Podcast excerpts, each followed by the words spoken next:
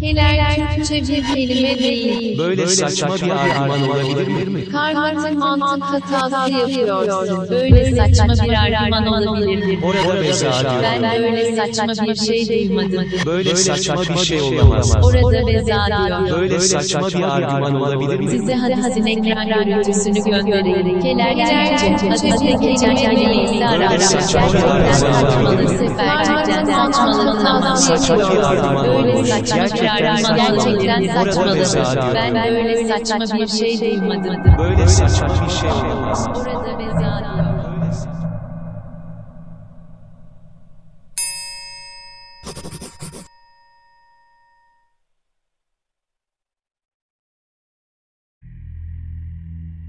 Bir önceki videoda özellikle keler kısmına takılan bazı izleyiciler olmuştu.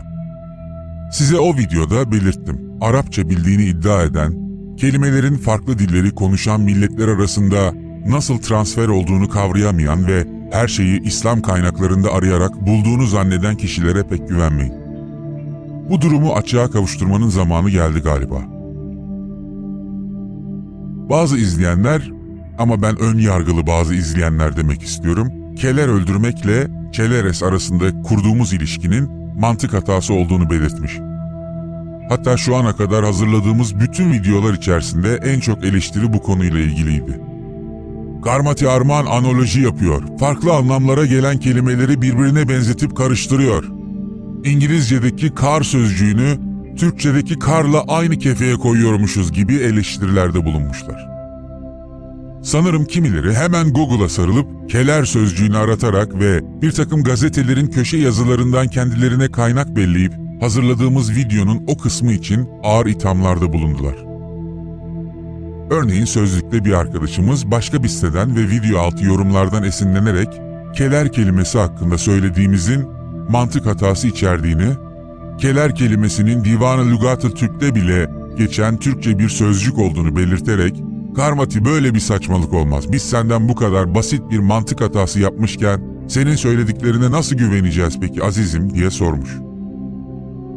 Kendisine buradan bu kadar dikkatli takip ettiği için sevgilerimi iletiyorum. Bu arkadaşı sadece şu cümlesiyle eleştirmek gerek. Keler öldürme hadisiyle bağlantı kurarak Muhammed'in asıl kastettiğinin kertenkele değil, keleres olarak bilinen askerler olduğunu iddia ettiğimi söylüyor. Oysa benim ağzımdan Muhammed kelimesi çıkmadı. Çünkü daha önce de ifade ettiğim gibi bu hadisler senelerce Bizans ve Sasaniye vassallık, tamponluk yapmış küçük devletlerden çıkarak artık saraylara yerleşen bir zümre tarafından yazıldı ya da yazdırıldı. Size geçen videoda kuryalardaki yani şuradaki reislerin oturduğu koltuklara makam deniliyordu demiştim hani. O makam kelimesinin çoğulu makamat. Daha henüz o konulara başlamadık.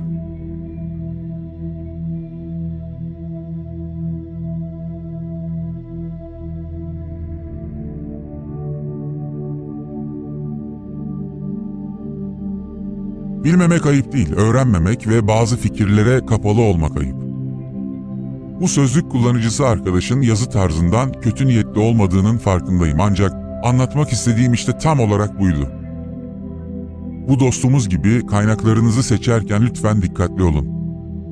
Her şeyi bildiğini sanan, Arapça biliyorum diye ortalıkta dolaşanların söyledikleriyle sizi kontrol altına almalarına izin vermeyin. Kimseye güvenmeyin. Bir kaynak 1073 yılında yazıldı diye %100 biat etmeyin. Bunları bırakın bana inanın demiyorum. Ben size sadece bazı kapılar açmaya çalışıyorum. Benim söylediklerim de dahil kimseye inanmayın. Kendiniz araştırın. Ama ne olursa olsun hiçbir bilgiye bu kişi dinsiz, bu adam bizim inandıklarımıza inanmıyor ön yargısıyla yaklaşmayın. Bilgi kutsal. Önemli olan ayıklamayı bilmek. Bakın mesela bu hadis konusunda bir takım aktarımlarda bulunan Sayın Ebu Bekir Sifil bir yazısında neler yazmış. Bir önceki yazıda soruda zikredilen sürüngenin bir tür kertenkele olabileceğini söylemiştik. Şu ana kadar yeryüzünde yaşayan 300 kertenkele türü tespit edilmiştir. Bunlar arasında zehirli olanlar da mevcuttur. Ali El-Kari gibi alimler de bu noktaya dikkat çekmişlerdir. Bir önceki yazıda Asım Efendi'nin bu kertenkele türü hakkında ağulu keler ifadesini kullandığını da tekrar hatırlatmakta fayda var. Efendimiz tarafından öldürülmesinin emir buyurulmasının asıl sebebi de onun zehirli olması ve insanlara eziyet vermesi olmalıdır. Aşağıda da geleceği gibi Hazreti İbrahim Nemrut tarafından ateşe atıldığında bu hayvanın ateşe üfürmüş olması cinsinin habisliğine işarettir. Yoksa bu hayvan cinsinin her bir ferdinin o fiili işlediğini düşünmek elbette mümkün değildir. Şu halde soru metninde yer alan kertenkele ne üfürebiliyor ne zehirli ne de pis bir varlık. Nasıl olur ki bu böyle olur tarzındaki itiraz yerinde değildir. Onu ilk vuruşta öldürene şu kadar, ikinci vuruşta öldürene bu kadar, ilkinden daha az ve üçüncü vuruşta öldürene ikinciden de daha az olmak üzere şu kadar sevabın vaat edilmesine gelince bu zararlı hayvanın son derece seri hareket etmesi dolayısıyla onu elden kaçırmamaya teşvik anlamını taşımaktadır. Size Çeleres'ten bahsederken krala ait bürokrasiden muaf, hızlı hareket eden askerler diye bahsetmiştim hatırlayacaksınız. Neyse devam edelim. Bir önceki yazıda bu hayvanla ilgili rivayetlerin müşkil olduğunu söylemiştim. Sebebi şudur. Sammu ebras denen bu kertenkele türünün öldürülüp öldürülmeyeceği konusunda rivayetler muhtelif gibi görünür. İmam el-Buhari ve daha başka hadis imamlarının naklettiğine göre Hazreti Ayşe validemiz Efendimizin bu hayvanı füveysık olarak tavsif ettiğini söylemiştir. Aynı rivayetin devamında Hazreti Ayşe validemizin bu hayvanın öldürülmesi konusunda Efendimiz'den bir şey işitmediğini söylediği nakledilmiştir. Buna mukabil En-Nesai, Ahmet bin Hanbel gibi hadis imamlarının naklettiğine göre sahibe isimli bir kadın Hazreti Ayşe validemizin evine gitmiş, orada duvara dayalı bir süngü görünce ne olduğunu sormuş. Validemiz şu cevabı vermiştir. Biz onunla kertenkele, evza öldürürüz. Zira Resulullah bize İbrahim ateşi atıldığında kertenkeleden, veza, başka her hayvanın o ateşi söndürmek için uğraştığını haber verdi. Bu iki rivayet arasında bir çelişki var gibi görünmektedir. Zira ilk rivayette Hazreti Ayşe validemiz bu hayvanın öldürülmesi konusunda Efendimiz'den bir şey işitmediğini tasrih ederken, ikinci rivayette bizzat kendisi onun öldürülmesine iştirak ettiğini ve bu iş için bir gereç kullandığını belirtmektedir. İbn Hacer bu çelişkiyi ortadan kaldırma meyanında Hazreti Ayşe validemizin ikinci rivayette anlattığı durumu doğrudan Efendimiz'den değil, sahabenin ondan nakli olarak işitmiş olabileceğini söyler. Ümmü Şerik, Efendimiz'den bu kertenkele türünün öldürülmesini emir buyurmasını istemiş, Efendimiz de emir buyurmuştur. Rivayetinin devamında da bu hayvanın Hazreti İbrahim'in atıldığı ateşe üfürdüğü zikredilmektedir. Dolayısıyla Hazreti Ayşe validemizin bu hayvanın öldürülmesine izin veren hadisi Ümmü Şerik'ten işitmiş olması ihtimal dahilindedir. Esasen Hazreti Ayşe validemizin bu hayvanın öldürülmesi meselesinde Efendimiz'den bir şey işitmediğini söylemesi, onun öldürülmesine itiraz ettiğini göstermez. Bizzat kendisi işitmemiş olsa bile yukarıda belirttiğim gibi başkalarından bu konuda işittiği hadisle amel etmesine bir mani yoktur. Kendisinin iyi niyetli ve samimi olduğundan şüphe etmemek gerekir çünkü bin yıl önce yapılmış bir hatayı düzeltmeye çalışıyor. Ancak bilmemek ve bilmeden yorum yapmanın da ne kadar yanlış olduğuna iyi bir örnektir bu yazı. Önceki videolarda size ısrarla kelimelere takılmayın tavsiyesinde bulunmuştum. Kelimelerin hiçbir önemi yok. Bizim o kelimelerle ne ifade etmek istediğimizin önemi var. Semboller, şekiller, bayraklar, armalar, flamalar daha önemli. O yüzden keşke bu kelime Türkçe'ye nereden girmiş olabilir diye düşünseydik. O zaman belki doğru yolda olabilirdik. Ki biliyorsunuz bizim topraklarımızın bazı bölgeleri senelerce o kültür tarafından yönetildi. Antik savaşlardaki asker rütbelerini, kullanılan flamaları, bayrakları, süvarilerin kıyafetlerini bilmeyen kişiler duydukları ve bilmedikleri bu kelimelere etraftan duyduklarıyla bir takım anlamlar yükleyerek bu hadisleri masa başında yazdı. Ben geçen programda şunu sordum. Keler kelimesini veza diye çeviren kimse onun peşine düşmek lazım. Kaynaklara göre bu hadis Müslim'de geçiyor. Zaten keler öldürmek sevaptır diyen Cübbeli de referansını oradan aldığını söylüyor. İsterseniz önce Müslim'in kim olduğunu anlatan bir sayfadan alıntı yapalım. Müslim, Sahih-i Müslim'de yer alan 7275 hadisi 300 bin hadis arasından seçerek yazmış. Adı Müslim bin Haccac olup İmam-ı Müslim olarak tanınmıştır. 821 senesinde Nişabur'da yani bir Fars toprağında dünyaya geldi. Hadisi alimlerinden dinlemek için Arabistan, Mısır, Suriye ve Irak'ın birçok yerini gezdi. Hadis ilmine bir çeşit giriş kısmı ekleyen İmam Müslim'in sahihi 52 kitap olup hadislerin konuları alışılmış şekilde sınıflandırılmıştır. İslam'ın beş şartı, nikah, kölelik, alışveriş, veraset kuralları, kurban, örf ve adetler, peygamberler, sahabe, kader ve kelam bu konulardan birkaç tanesi. Ömrünü hadis ve hadis ilmini öğrenmeye vakfeden İmam Müslim, ömrünün son yıllarını memleketinde geçirdi. İlmi çalışmasının yanında ticaretle de ilgilendi. 875 senesinde Nişabur'da vefat eden İmam Müslim aynı şehirde metfundur. Nişabur, tarih boyunca İpek yolu üzerinde olan bir Fars toprağı. Müslim'in de bir İranlı olarak köklerinin Sasanilere dayandığı kabul edilebilir. Hiç olmazsa o kültürle büyüdüğünü ifade edebiliriz. Peki Müslim neden kertenkele öldürmenin, daha doğrusu Arapçası veza olan bir canlıyı öldürmenin sevap sayılacağını söylemiş olabilir? Acaba bu söylem Sasanilerin Roma ile yıllar boyu devam eden savaşlarından kalma bir bilgi olabilir mi? Acaba onun yaşadığı tarihe kadar bu bilgi kirlenmiş olabilir mi? Tamam kabul. Keler sözcüğünü unutuyoruz. Vesaga olarak devam edelim. Birilerinin deyimiyle kelime oyunu yapıyormuşuz yani. Onu bir kenara bırakalım. Sorumuz şu. Araplarda neden vesaga öldürmek sevaptır? Keleri unuttuk. Bu hadisler yaşanılan olaylardan seneler sonra çevrilip yazıya döküldü bunu biliyorsunuz. Bu arada bir sözlüğün 1073 yılında yazılmış olması da o sözlüğün içinde bulunan kelimenin daha önce kullanılmadığı anlamına gelmiyor. Kelime o sözlük yazılmadan önce senelerdir halk arasında kullanılıyor olabilir. Kelimenin yazılı olarak ilk defa bir sözlükte bulunuyor olması bize kelimenin tarihçesini ve dilimize nereden girdiğini vermez. Sen yanlışsın. Senin söylediğin asla doğru olamaz. Analoji yapıyorsun. Kelime benzerliklerinden referans üretiyorsun. Biçiminde karşı çıkmalar bizi bir yere götürmeyecek.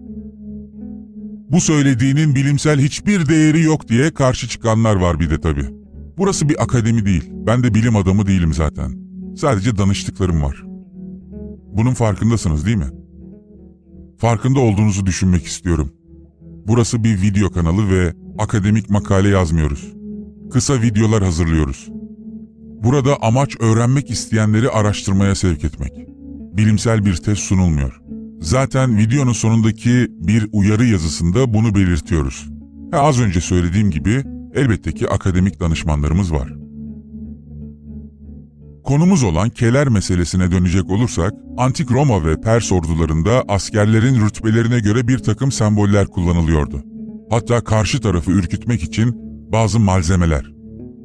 Bu objeler askerlerin rütbelerine göre değişiyordu. Kartal, kurt, at, yaban domuzu gibi şekillerle bu rütbeler ifade ediliyordu. Size daha önce Abbasi ordularıyla savaşan Karmatilerin kullandığı üç başlı maskelerden bahsetmiştim hani. O bölümü izlediyseniz mutlaka hatırlarsınız. İşte Bizans ve Roma süvarilerinin de yani atlı askerlerinin de aynı mantıkla kullandıkları buna benzer bir sancak vardı. Başı ejderha biçiminde olan bu sancağın gövdesini kumaştan yapıyorlardı.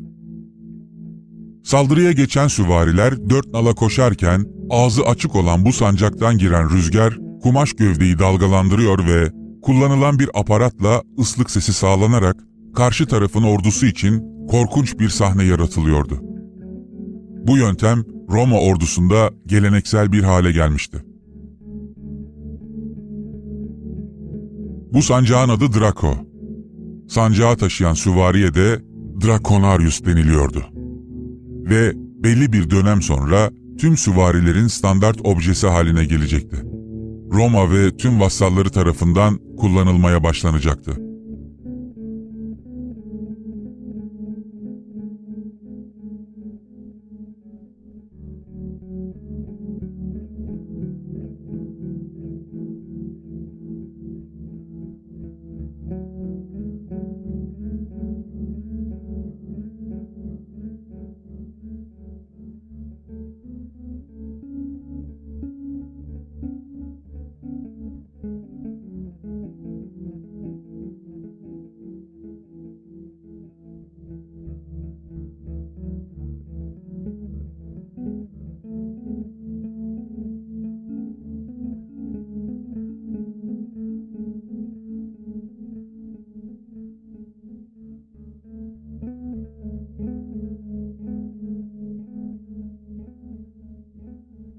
Neden biliyor musunuz? Çünkü milattan önce 600'de ölen Draco adlı meclis üyesi yargıç ilk defa bir yasayı yazıya döken ve meclise sunan seçilmiş bir kişiydi. Atinalı aristokratlar kendisinden bir yasa hazırlamasını istemişlerdi. Daha önce sözlü bir gelenek olan yasayı mecliste okuma ilk defa Draco'nun hazırladığı bu metinle yazılı hale geliyordu. En küçük suçları bile ölüm ya da sürgünle cezalandıran bu metin literatüre drakon yasaları olarak geçecekti ve halk arasında mürekkeple değil kanla yazıldığı yakıştırması yapılacaktı. İşte onun anısına Roma orduları gittikleri her yere tırnak içinde demokrasi götürürken ellerinde onu simgeleyen bir sancak taşıdılar.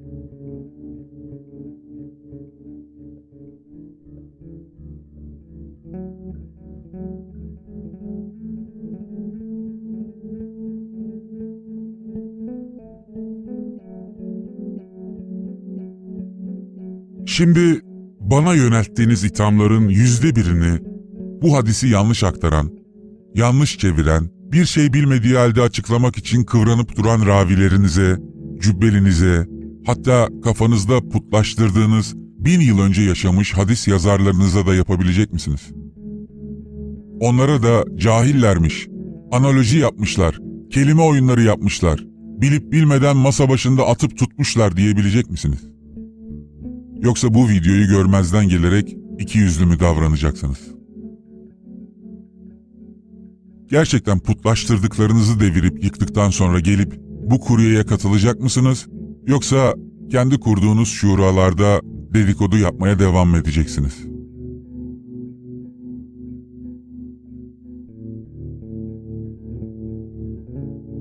Peki, madem masallardan hoşlanıyorsunuz, izin verin size bir soru sorayım. Ejderhalar biliyorsunuz doğu kültüründe kutsaldır ve ağızlarından sadece su püskürtürler. Ama batıdaki kültürde en korkulan yaratıklardır ve ateş püskürtürler. Sizce bizim meşhur keler İbrahim'in ateşine üfleyip ateşi körüklemiş midir yoksa su püskürterek ateşi söndürmüş müdür?